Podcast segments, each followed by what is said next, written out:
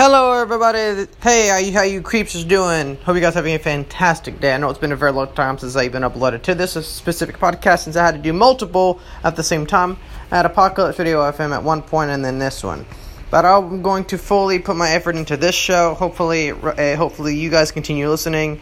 And uh, yes, guys, I'm going to do a new episode tonight, and hopefully I can do another little spin-off series on here too. That way, everything is so that everything is okay.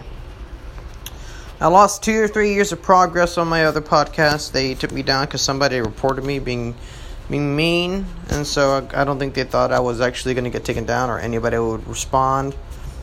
And so they reported me for some reason, and yeah, it's gone at least for right now. I'm still trying to work get into Anchor to pull it put put it back up, but I doubt it'll ever ever happen. So good news is is I will try to ch- switch hosts to of the podcast to another provider, and hopefully they take me in.